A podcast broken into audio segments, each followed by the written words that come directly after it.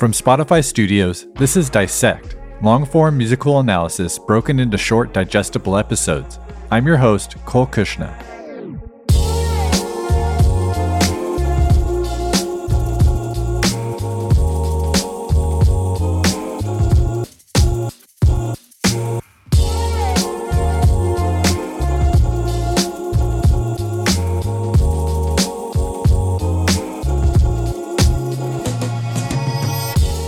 Today we continue our serialized analysis of Damn by Kendrick Lamar.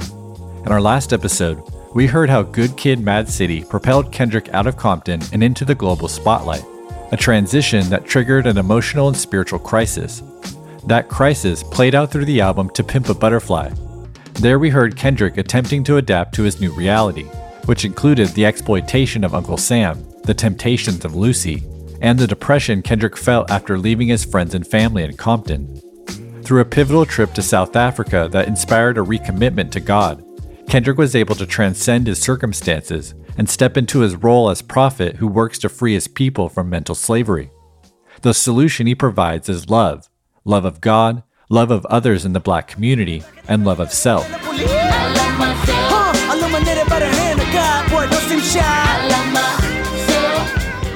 Despite the positivity and finality of his story and message, To Pimp a Butterfly's last song, Mortal Man, finds Kendrick acknowledging the dangers of his new prophetic role.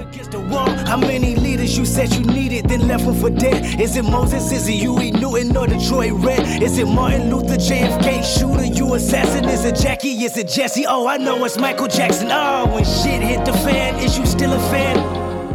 Kendrick provides the names of fallen spiritual, cultural, and political icons who were betrayed by the very people they were sent to help. Kendrick then ends To Pimp a Butterfly with a fictional conversation with one such fallen icon, Tupac Shakur. The two speak about the injustice and class wars currently occurring in America. Tupac then shares a foreboding prediction about our future. America know that. I think America think we was just playing. It's going to be some more playing, but it ain't going to be no playing. It's going to be murder. You know what I'm saying? It's going to be like Nat Turner, 1831. Up in this motherfucker. You know what I'm saying? Tupac predicts a violent uprising in the vein of Nat Turner's murderous slave rebellion. Kendrick doesn't share his opinion on this approach to change, but rather states his belief in the transformative power of music, something we know Kendrick takes very seriously. It's here that Tupac interjects with a fascinating insight. Sometimes. Because it's spirits. We ain't even really rapping. We just letting our dead homies tell stories for us. Tupac states that Kendrick's words are inspired by the spirits of his dead homies. Kendrick's only response here is just one word, damn. As we discussed in our previous episode, To Pimp a Butterfly ultimately ends with a cliffhanger that leads us directly into Kendrick's next album. Kendrick recites for Tupac a poem about a selfish caterpillar transforming into an enlightened butterfly. The butterfly then shares his wisdom with other caterpillars so that they too may transform. This ends what Kendrick describes as the eternal struggle. Of course, we recognize this as a metaphor for Kendrick using his own story in music to end generational conflict and gang violence in communities like Compton. After reciting this poem, Kendrick asks Tupac his perspective on it. What's your perspective on that? Pop. Of course, Tupac doesn't reply and the album ends. Like so many others, Tupac was killed before he had a chance to fully transform into a butterfly. But as implied by his comments about spirits, Tupac's legacy lives on through the creative work of Kendrick Lamar. And so we're left at the end of To Pimp a Butterfly wondering what our newfound prophet will do next. Mortal Man makes clear that Kendrick feels a God-given responsibility to guide his people to spiritual redemption in the face of rampant injustice. While all signs seem to point to Kendrick embracing the butterfly and continuing his message of forgiveness and love, there's some additional factors that might have us second-guessing whether Kendrick plans to continue this approach. Did you catch that? Lamar stated his views on police brutality with that line in the song, quote, and we hate the po-po, want to kill us in the street, faux show. Probably not helpful with those song lyrics. To say the least, not helpful at all. This is why I say that hip-hop has done more damage to young African Americans than racism in recent years. This is exactly the wrong message. Despite To Pimp a Butterfly's massive success upon its release in March of 2015, which included 9 Grammy nominations and over 300,000 first-week sales, the album did receive its fair share of backlash. As we detailed in our first episode this season, Kendrick received criticism from Fox News following his performance of Alright at the BET Awards. While this criticism may come as no surprise, Kendrick also received backlash from the other side of the aisle. To Pimp a Butterfly was considered by some to be preachy, with songs like The Black or the Berry being accused of asserting respectability politics, the idea that the problems in the black community are the fault of the black community. There was also Kendrick's comments on the death of Michael Brown, the unarmed black teenager who was shot and killed by a police officer that was later acquitted. Lamar told Billboard, quote, "What happened to Michael Brown should have never happened. Never. But when we don't have respect for ourselves, how do we expect them to respect us? It starts from within. Don't start with just a rally. Don't start from looting. It starts from within," unquote. These comments didn't sit well with some within the black community. Kid Cudi tweeted in response, quote, "Dear black artists, don't talk down on the black community like you're God's gift to N-words everywhere." Musician Azealia Banks also went at Lamar on Twitter, saying, quote, "That's the dumbest shit I've ever heard a black man say. Do you know about the generational effects of poverty, racism, and discrimination? How dare you open your face to a white publication and tell them that we don't respect ourselves? Speak for your fucking self," unquote. There's a kind of irony at play when we view the criticism by some within the urban community next to the criticism by some within the conservative community. On one hand, Kendrick was accused of blaming black people for their problems. On the other hand, Kendrick was accused of not taking responsibility for black-on-black violence and inciting his people to riot. We might wonder how Kendrick felt about the double-sided critique of the message and music he created specifically to help his community. In a country more divided than ever, something we documented in our season opener, perhaps Kendrick felt rejected by both sides of the aisle. Perhaps he felt that his words on Mortal Man were coming to life, that he was being abandoned by some of the very people he was attempting to help. Perhaps he was second-guessing his role as prophet. Perhaps he thought about that old saying, "You're damned if you do, damned if you don't." Lamar stated his views on police brutality with that line in the song, quote, "And we hate the po-po, want to kill us in the street, faux show." Ah, please. Ugh, I don't like it. I got loyalty, got royalty inside my DNA. Cocaine quarter piece, got war and peace inside my DNA. I got power. Kendrick Lamar's Damn was released on Good Friday, April 14, 2017. Like we just heard, the album opens with what seems to be a direct response to the criticism Lamar faced with To Pimp a Butterfly. And thus, just like the story of Good Kid Mad City continued in the opening moments of To Pimp a Butterfly, Damn 2 picks up where Butterfly left off. We're going to find our newly proclaimed prophet, Kendrick Lamar, questioning and perhaps even rejecting his new role. A story that we'll discover mirrors the story of Jonah, a conflicted prophet from the Old Testament. We'll also hear how Kendrick's hesitance to embrace his prophetic role will trigger a rigorous self-examination of the darker aspects of his intuition and psyche. And in the end, we're going to hear how all this becomes a cautionary story for humanity, a think piece on how to conduct ourselves in a time of extreme political polarization, ongoing racial injustice, and severe social tension in America. And so now properly contextualized, let's finally dig into Kendrick Lamar's Damn, beginning with the album's opening track, the subject of our episode today, Blood.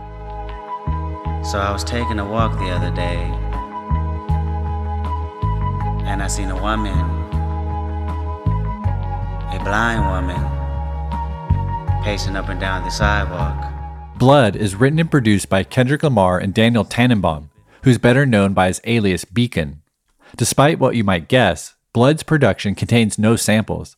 Rather, it's original music composed by Beacon himself.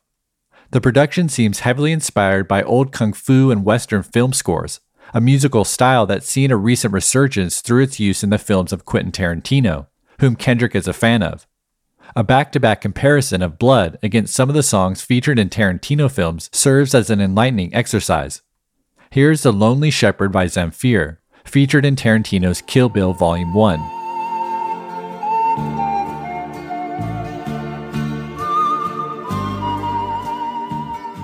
And now A Fistful of Dollars by Ennio Morricone, featured in Kill Bill Volume 2.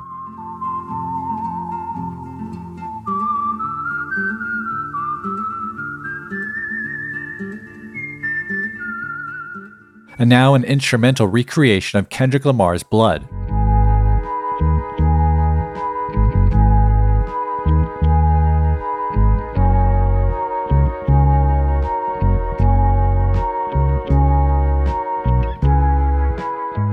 To capture this old film sound, Beacon uses imitation flutes played on a Mellotron keyboard for the track's main harmony.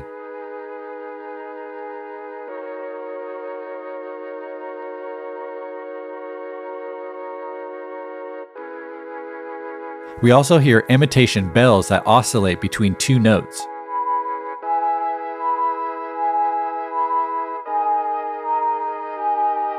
Added to this are unison bass and guitar tracks. Together they provide some rhythm to a song in which the drums are distant and faint.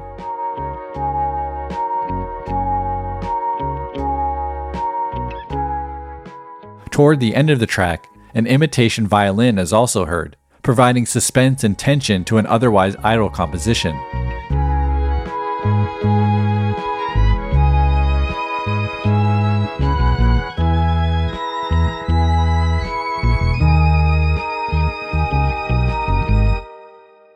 Beginning the album with such a blatant nod to cinema music helps cue us listeners into the fact that Damn contains a narrative. It also foreshadows the album's main protagonist, Kung Fu Kenny, a kind of modern Tarantino-style reinvention of Kung Fu archetypes. The music also provides a cinematic backdrop to the first-person parable Kendrick tells on Blood. However, before the parable begins, we are first presented with an ominous choice.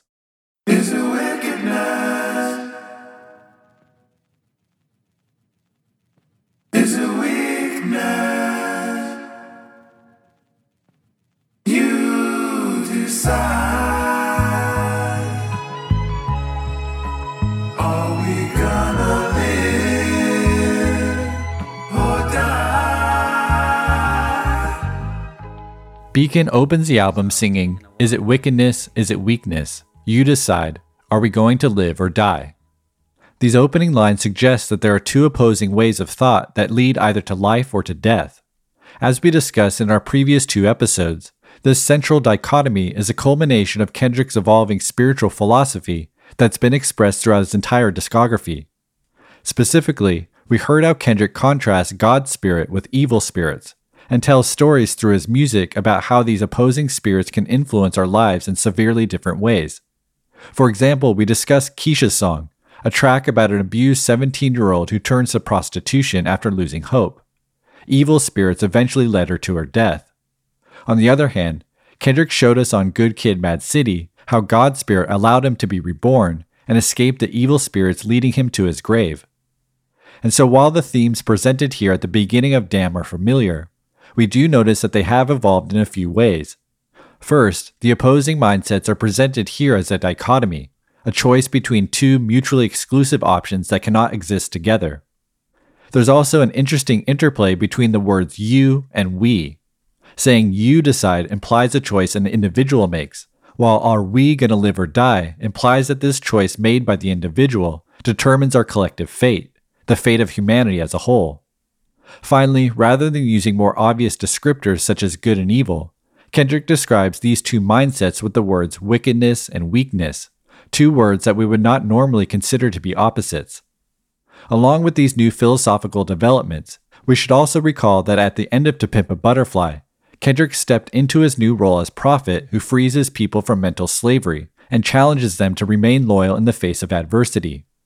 Given that the previous album ended with Kendrick declaring himself a prophet, the lines that begin Damn seem to be the first prophetic declaration uttered by our newfound prophet.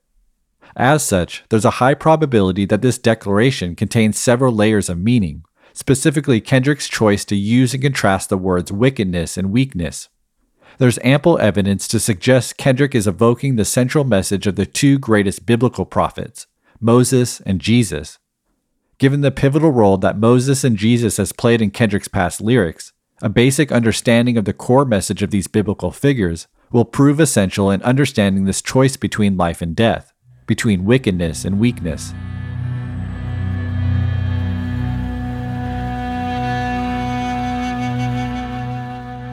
Moses is regarded as the first and greatest Israelite prophet. While Moses spoke to the Israelites on numerous occasions, His pivotal speech occurred in the book of Deuteronomy, a book that will be referenced a number of times throughout Damn. The most critical speech Moses gave came just before the Israelites entered the land that would eventually become the Kingdom of Israel. In his speech, Moses summarized all the commandments that God had given to distinguish the Israelites from other ethnic groups. Moses claimed that if they followed these commandments, they would be blessed and live freely in the land of Israel. However, if they disobeyed the commandments, they would be cursed and find themselves enslaved in a foreign nation. He ended his speech by saying, quote, "I call heaven and earth to witness against you today that I have set before you life and death, the blessing and the curse.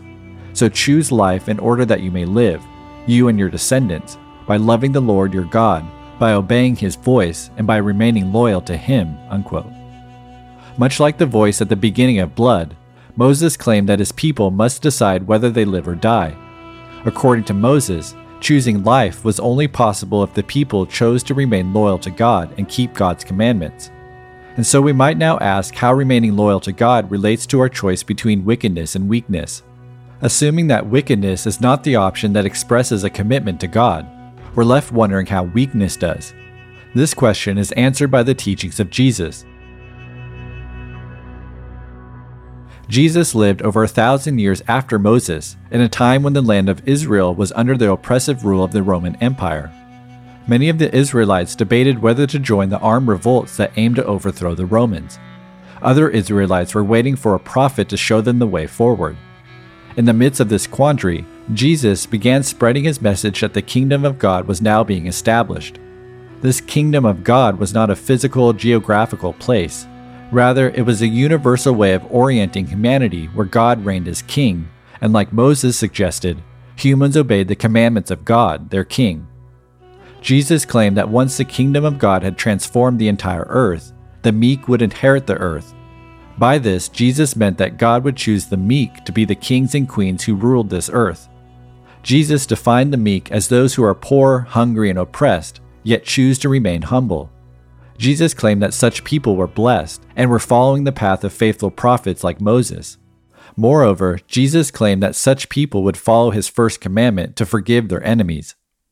Given that Kendrick has frequently claimed to be a king, it's not surprising that Kendrick has associated himself with the meek as far back as the 2009 Kendrick Lamar EP.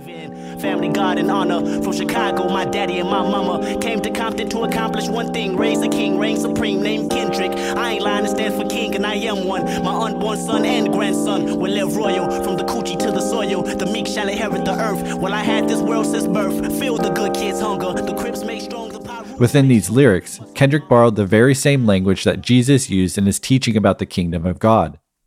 Kendrick did so in order to claim that he was a king by virtue of being born meek and enduring years of hunger as a kid in Compton. And while Kendrick's humble origins are inspiring, we may ask if remaining weak is a desirable characteristic now that Kendrick is wealthy and has a whole community of people looking to him for guidance. Wouldn't we be better served if King Kendrick used his newfound power to fight against our shared enemies? Won't forgiving his enemies mean that Kendrick and his people will continue to suffer? Questions like these echo the questions asked by one of Jesus' earliest followers. Having endured torture, assassination attempts, and constant persecution, this follower asked Jesus why God did not prevent his people from suffering. Jesus replied, quote, "My grace is enough for you, because power is made perfect in weakness," unquote. Power is made perfect in weakness. It's a counterintuitive statement, but it gets right to the heart of Jesus' message. It suggests that those who choose force in order to avoid all suffering will invariably use their power in flawed ways, ways that continue a cycle of violence and oppression.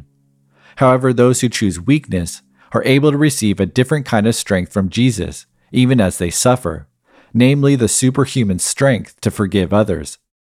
And so let's work to bring this all back to Damn's opening lines.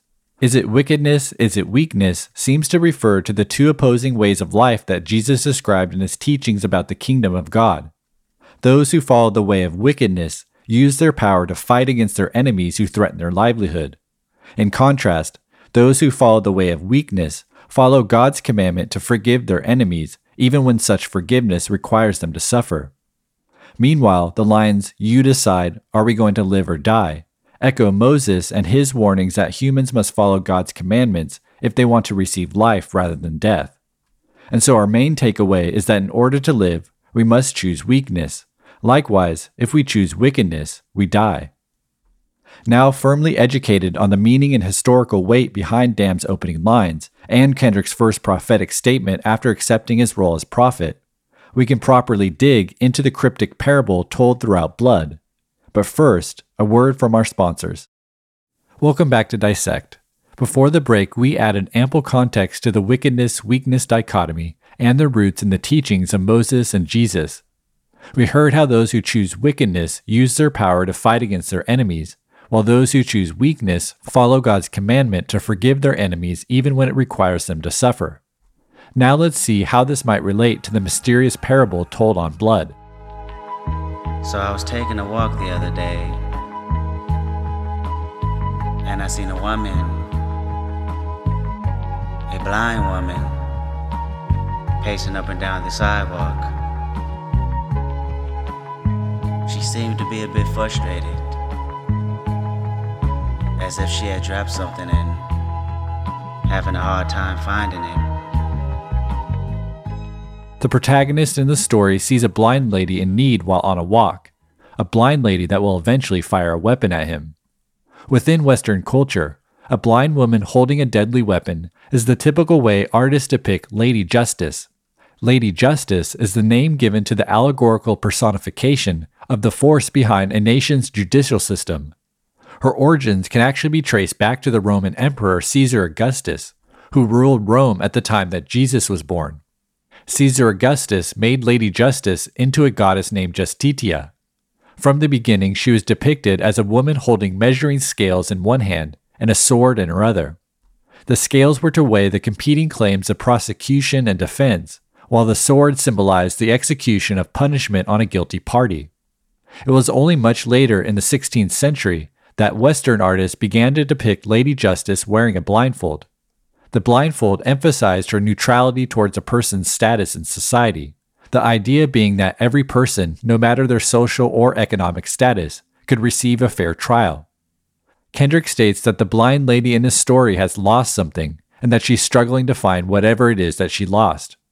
We might speculate that what has been lost is justice itself, as many feel that in the modern era of the United States, the idea that the nation's justice system is impartial is a false narrative. We think of the recent Black Lives Matter movement and their protests against the deaths of unarmed black men at the hands of police officers, most of whom were later acquitted. We also think of the 13th Amendment, which allows for the legal enslavement of convicts, and the 1980s war on drugs that disproportionately imprisoned people of color. These specific injustices, along with the general frustration with the American judicial system, were central themes explored in To Pimp a Butterfly. In particular, the pre-hook of Alright features lyrics that criticize the rate at which innocent black people are shot dead in the streets, while also illustrating how a history of injustice forces black people to turn either toward God or violent retaliation. Looking at the world like, where do we go? Nigga, and we hate po-po, wanna kill us dead in the street for sure.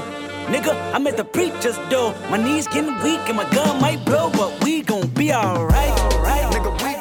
The contrasting image of Kendrick's knees getting weak while he holds a gun that might blow seems to be another reminder that Kendrick, along with those in the black community, must decide whether they'll choose the way of weakness or the way of wickedness. In the parable of Blood, Kendrick's character seems to be choosing the way of weakness. He offers a helping hand to the blind woman who has lost something, a gesture that's received in an unexpected way. Having a hard time finding it. So after watching her struggle for a while, I decided to go over and lend a helping hand, you know.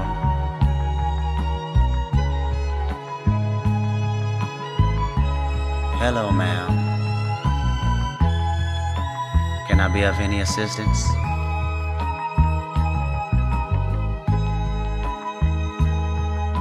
Seems to me that you have lost something. I would like to help you find it. She replied, "Oh yes, you I have lost something. You've lost your life. Kendrick politely offers to help the blind lady, saying, "Can I be of any assistance? It seems to me that you have lost something. I would like to help you find it." Speculating that the blind lady represents the American justice system and perhaps America itself, Kendrick's gesture to help might be viewed as a metaphor for his attempts to promote change and unity through his music. In our last two episodes, we spent a good amount of time talking about how Kendrick viewed his music and message as having the potential to end the cyclical and generational curses placed upon his community. The blind lady responds to Kendrick by disregarding the fact that she's lost something. Instead, she turns the loss on Kendrick, saying, "Oh yes, you have lost something. You've lost your life," which is of course followed by a gunshot. The assumption here is that Kendrick, or the character he's playing, was murdered by the blind lady. Well, we're beginning to see how the parable of blood could relate to the wickedness-weakness dichotomy presented at the beginning of the track. It's unclear whether the skit is an argument for choosing wickedness or weakness. Jesus' life seemed to suggest that choosing weakness could lead to a blessed life. However, when Kendrick's character chose weakness and acted generously, he immediately fell prey to violence. Just after the gunshot, we hear a second iteration of the question, "Is it wickedness?" You've lost your life. Is it wickedness? Notice how there's no reiteration of weakness here. Could it be that the point of the story is that we're better off choosing wickedness so that we can preserve our lives? Could it be that Tupac was right in suggesting that black people need to be inspired by Nat Turner's slave revolt? Is bloodshed a necessary evil for black people to overcome oppression? Without providing any more details, Blood ends with what should be a familiar news clip. Lamar stated his views on police brutality with that line in the song, quote, "And we hate the popo, want to kill us in the street, faux show." Ah, please. Ugh, I don't like it. As we already discussed, the news segment that appears at the end of Blood is taken from the Fox News talk show Fox 5. The two anchors are criticizing Kendrick's performance of Alright at the 2015 BET Awards, wherein Kendrick stood on the roof of a graffiti-covered cop car. "My knees getting weak and my gun might blow, but we gon' be alright. We gon' be alright. Huh. We gon' be alright." Huh. Given Alright's discussion of black men getting shot by police officers, and the fact that Fox News caters to a specific segment of American conservatism, it's not surprising that Fox News was critical of Lamar's performance. We can hear more of this criticism in the full Fox 5 segment. "Not helpful at all. This is why I say that hip-hop has done more damage to young African Americans than racism in recent years. This is exactly the wrong message." And then to conflate what happened in the church in Charleston, South Carolina, with these tragic incidents involving excessive force of use of force by cops, is to equate that racist killer with these cops. It is so wrong. It is so counterproductive. It gives exactly the wrong message. It doesn't recognize that a city like Baltimore, where, remember Freddie Gray? They've had a homicide a day since Freddie Gray. No one's protesting that. Baltimore, a tiny city, 7% the size of New York, has just as many murders as New York. You know, we've got to wake up at a certain point and understand what's going on. Geraldo Rivera expresses his view that hip-hop has done more damage to the black community than racism in recent years. He also asserts that Kendrick's performance was equating police officers with the white supremacists who murdered 9 African Americans during a prayer service in Charleston, South Carolina, a tragedy that occurred just 11 days before the BET Awards. Finally, Rivera speaks on the high murder rate in Baltimore, Maryland, and implies there's hypocrisy in protesting the murders of black men like Freddie Gray, but not protesting the murder rates in places like Baltimore.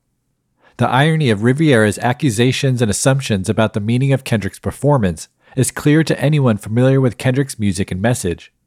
As we've already discussed at length, Kendrick's entire catalog preaches nonviolence and peaceful resolution through respect and love of self, respect and love of others, and a devotion to a higher power.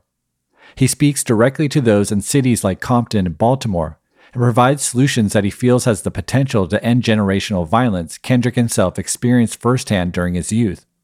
He's explicitly stated many times that his objective is to be a vessel of God and help others reverse circumstantial curses placed upon them. Kendrick actually responded directly to the Fox News criticism in an interview with TMZ. How can you take a song that's about hope and turn it into hatred?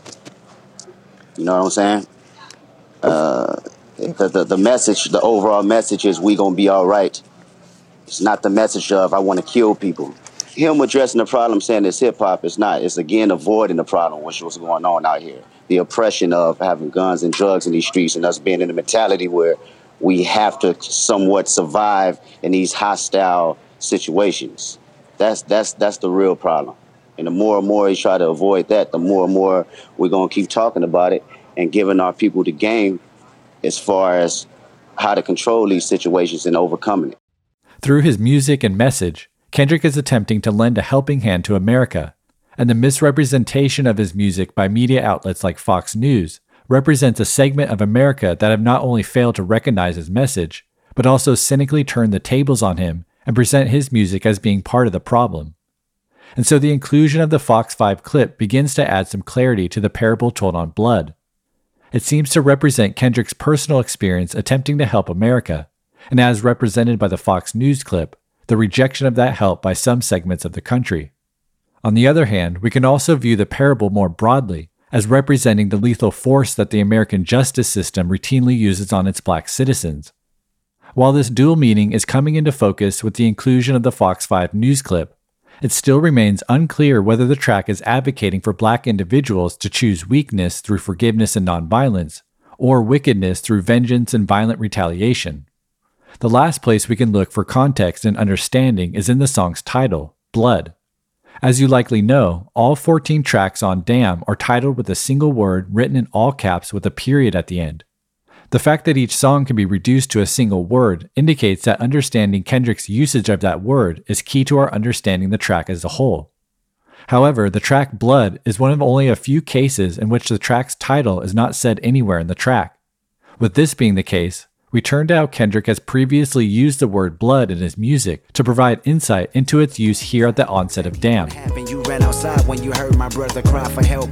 Held him like a newborn baby and made him feel like everything was alright in a fight he tried to put up, but the type of bullet that stuck had went against his will. Last blood spill on your hands, my plans rather vindictive. Everybody's a victim in my eyes. The most notable usage of the word blood in Kendrick's catalog is found in the pivotal track Sing About Me I'm Dying of Thirst. Kendrick uses the word blood in two distinct ways. In the first verse we just heard, Kendrick recounts how the blood of a slain friend spilled onto his hands. The phrase, blood on your hands, is a common idiom that implies that the person being addressed is responsible for another's death. Later in the song, we hear the second way Kendrick uses the word blood. Sometimes I look in the mirror and ask myself, am I really scared of passing away? If it's today, I hope I hear a cry from heaven so loud it can water down a demon with the Holy Ghost till it drown in the blood of Jesus. I wrote some raps that make Kendrick says, I hope I hear a cry out from heaven so loud it can water down a demon with the Holy Ghost till it drowned in the blood of Jesus. Here, Kendrick claims that the blood of Jesus covers over evil spirits, just like water covers over a drowning person. This concept of blood drowning out evil is rooted in the ancient Israelite view that blood was a symbol of a creature's life.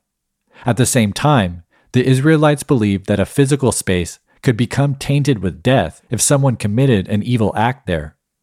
In order to deal with the numerous acts of wickedness that were committed within the ancient Israelite community, God instructed Moses to institute a yearly ritual known as the Day of Atonement. The word atonement most literally means to make one or whole, and was normally used to describe the process of restoring ruined relationships into full unity. Every year on the Day of Atonement, the priest would sacrificially kill a goat and use the goat's blood to cover various spaces throughout the Israelite temple. Through this ritualistic act, the torn fabric of society was restored to unity. In addition, the death caused by human evil was restored through the life found in innocent blood. This is where we get the Hebrew name Yom Kippur, which most literally means the day of covering, as in covered with blood. After celebrating Yom Kippur every year of their lives, the authors who wrote the Gospel accounts saw a clear parallel between the life of the sacrificial lamb and Jesus' life of self-sacrifice. This is why they referred to Jesus as, quote, Lamb of God who takes away the sin of the world, and a, quote, sheep led to the slaughter. The slaughter here refers to the execution of Jesus at the hands of the Roman judicial system, the very creators of Lady Justice, after Jesus was falsely accused by an angry mob. Let me say that again, and this time keep in mind the parable that opens Damn. The sheep led to slaughter refers to the execution of Jesus at the hands of the Roman judicial system, the very creators of Lady Justice, after Jesus was falsely accused by an angry mob. In the pivotal scene that depicts the execution of Jesus in the Bible, the Roman governor agrees to grant the wishes of the angry mob to kill. Like we heard in Sing About Me I'm Dying of Thirst, this biblical passage contains two key usages of the word blood. Quote, "When the governor saw that he could do nothing, but that instead a riot was starting, he took some water, washed his hands before the crowd, and said, 'I am innocent of this man's blood. You take care of it yourselves.' In reply, all the people said, 'Let his blood be on us and on our children.'" Unquote. On one level, this passage is a critique of the Roman judicial system who refused to take responsibility for the shedding of innocent blood. On a deeper level, though, there's an inadvertent effect of Jesus' blood covering over them and their children. Like the blood of the sacrificial lamb on the Day of Atonement, Jesus' innocent blood has the power to drown out the evil spirits that would otherwise control generations of people. His blood covering over them would allow their bodies to become temples for God's Spirit. This transformative power of Jesus' blood is what Kendrick was referring to at the end of the prayer on Sing About Me, I'm Dying of Thirst. Thank you, Lord Jesus, for saving me with your precious blood. Thank you, Lord Jesus, for saving me with your precious blood. In Jesus' name, amen. This prayer concludes, "Thank you, Lord Jesus, for saving me with your precious blood." This line suggests that Jesus' death was the means by which Kendrick was able to live in peace. Such peace was only possible because Jesus taught his followers to forgive their enemies. Had Jesus not commanded such a radical standard of forgiveness, his followers likely would have taken revenge for Jesus' death and cursed subsequent generations to an endless cycle of violence. The death of Jesus would have thus become a cause for many others to die. However, by choosing weakness and forgiveness, Jesus' death preserved life for generations of people. So I was taking a walk the other day, and I seen a woman, a blind woman. And so bringing this all back to Damn, the song titled Blood seems to symbolize how various people respond to the deaths of the innocent, just like the character Kendrick seems to be portraying in the parable. On one level, blood symbolizes how justice systems often refuse to take responsibility for the innocent victims who've been killed. We saw this displayed when ancient Rome's judicial system washed their hands of the blood of Jesus. We also see this in contemporary America, where the justice system seems to wash their hands of many of the deaths of their black citizens. At the same time, as symbolized by the transformative power of the blood of Jesus, the song Blood also suggests that by choosing weakness and reconciliation, a person's life can begin to resemble the life of Jesus, a forgiveness powerful enough to drown out evil, to drown out wickedness. We should also recall that Good Friday, the day Damn was released, is the day that followers of Jesus remember both his death and the transformative power of the blood that Jesus shed. This strategic release date, combined with positioning Blood as the first track on Damn, seems to suggest that the song's two main components, a parable with a twist ending and a Fox News segment, is meant to demonstrate the parallel between our own day and a day nearly 2,000 years ago. In other words, the conditions of modern society have us facing today the same decision that the disciples of Jesus faced when Jesus was killed in a state-sponsored lynching. Will we retaliate with violence and bloodshed, or allow the blood of the innocent to cover over us and repair relationships with forgiveness? Will we choose wickedness or weakness? Conclusions. Despite its brevity, the opening track from Kendrick Lamar's Damn is ripe with meaning and significance. Kendrick draws on both ancient and contemporary history to craft a parable about the death of an innocent man killed by the same society he was attempting to help. On one level, the story seems to echo the death of Jesus, the incarnation of God who preached nonviolence and forgiveness, and who was ultimately assassinated by his own community and betrayed by its justice system. We also hear in the parable Kendrick's own story and as implied by the Fox News clip, the backlash he faced after the release of To Pimp a Butterfly, an album that attempted to help restore unity among his community through weakness, through nonviolence and forgiveness. Finally, we can view the parable as representing the various ways different societies, from ancient Rome to modern America, react to the mistreatment and abuse of the innocent, something that seems especially relevant in the wake of the Black Lives Matter movement and the election of Donald Trump. Ultimately, Kendrick presents this parable to ask what he feels to be a truly timeless question for all humanity. Do we move through life with wickedness, selfishness, vengeance, and violence? Or do we move through life with weakness, selflessness, forgiveness, and peace? In this way, we can view Blood as a direct continuation and reiteration of the cliffhanger we heard at the end of To Pimp a Butterfly's Mortal Man. There, Kendrick spoke of the deaths and downfall of historical prophets similar to himself, and we were left wondering how our newfound prophet would lead his people in the wake of the ongoing injustice they faced.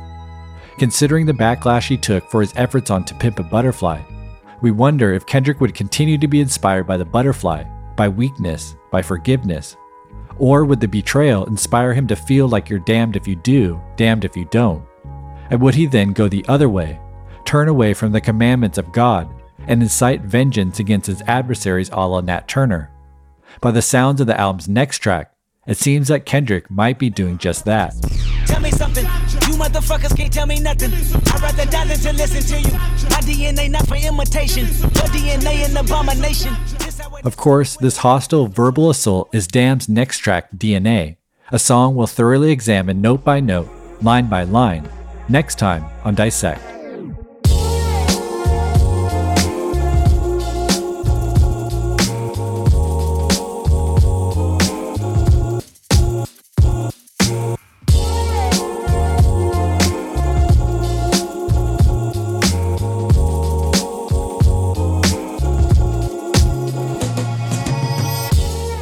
Dissect is produced by me for Spotify Studios. Today's episode was written by Femi Olutade and me. Song recreations by Andrew Atwood. Audio editing by Eric Bass and me. Original theme music by Bureaucratic. You can now stream all the original Dissect themes composed by Bureaucratic on Spotify. Just click the link in the show notes. If you enjoy Dissect, please tell a friend about the show, and be sure to say hi on Twitter and Instagram @DissectPodcast. You can also purchase Dissect merchandise at dissectpodcast.com. Okay, thanks for listening, everyone. I'll talk to you next episode.